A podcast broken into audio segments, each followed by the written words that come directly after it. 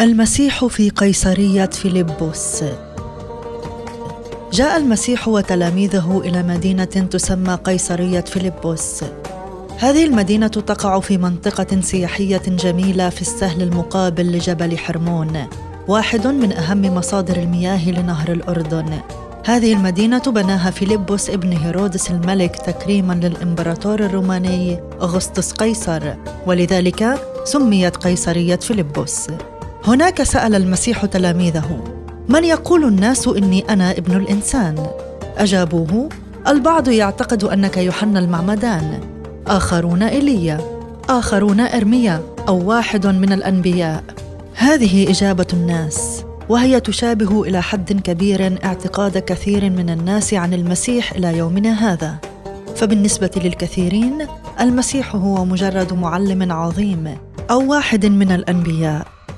عندئذ سأل المسيح تلاميذه هذا السؤال الهام وأنتم من تقولون إني أنا؟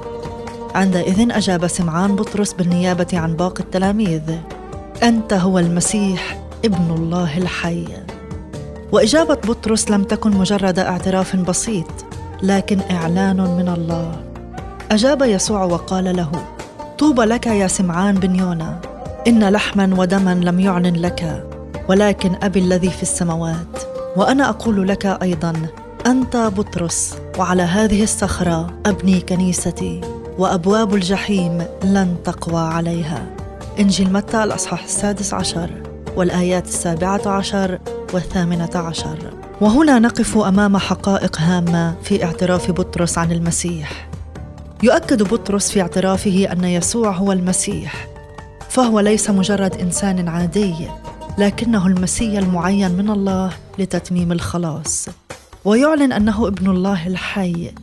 وهذا لا يعني أن المسيح جاء من تناسل جسدي لأن المسيح ولد من عذراء. لكن معنى ابن الله هو التجسد الذي أعلن لنا وبصوره كاملة طبيعة الله ومحبته وغفرانه. والمسيح يؤكد على طبيعته اللاهوتية. قال الذي يؤمن بالابن له حياة أبدية. فلقد جاء ابن الله ليعطي حياة أبدية لأنه هو مصدر الحياة وموجدها. والمسيح يقف مع تلاميذه في قيصرية فيلبس المدينة المليئة بالأحجار الضخمة والأصنام المختلفة ويعلن حقيقة تأسيس الكنيسة أي جماعة المؤمنين الذين قبلوا عمل المسيح ويعيش في حياة الشركة معه. فالمسيح يأخذ من اعتراف بطرس له ومن الدلالة التي تعنيها كلمة بطرس أي صخرة لكي ما يؤكد على حقيقة بناء الكنيسة على صخر الدهور أي الرب يسوع. فالرب يسوع لم يعني أن الكنيسة سوف تؤسس على بطرس كشخص لكن على اعتراف بطرس به أي على أساس عمل المسيح نفسه. وهنا نقف أمام أول إعلان عن الكنيسة ورسالتها. إنها جماعة المؤمنين الذين اختبروا في حياتهم أن يسوع المسيح هو رب وملك ويعيش إيمانهم المثبت على الصخر أي على الرب يسوع نفسه. في هذا الأصحاح نجد أيضا أول إعلان عن موت المسيح وقيامته.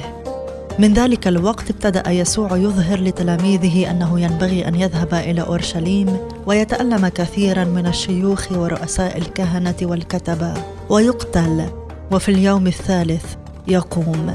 إنجيل متى الأصحاح السادس عشر والآية الحادية والعشرين. كما نجد أيضا أول إعلان عن شروط اتباع المسيح. حينئذ قال يسوع لتلاميذه إن أراد أحد أن يأتي ورائي فلينكر نفسه ويحمل صليبه ويتبعني. إنجيل متى الأصحاح السادس عشر والآية الرابعة والعشرين. أخيرا نجد أيضا أول إعلان عن مجيء المسيح ثانية. فإن ابن الإنسان سوف يأتي في مجد أبيه مع ملائكته وحينئذ يجازي كل واحد حسب عمله. إنجيل متى الأصحاح السادس عشر والآية السابعة والعشرين. من هو المسيح بالنسبة لك؟ هل هو مجرد معلم عظيم أم نبي أم أنه المخلص ابن الله الحي؟ هل أنت مستعد لأن تنكر نفسك وأن تحمل الصليب وتتبع المسيح؟ أم أن لديك أولويات أخرى في هذه الحياة؟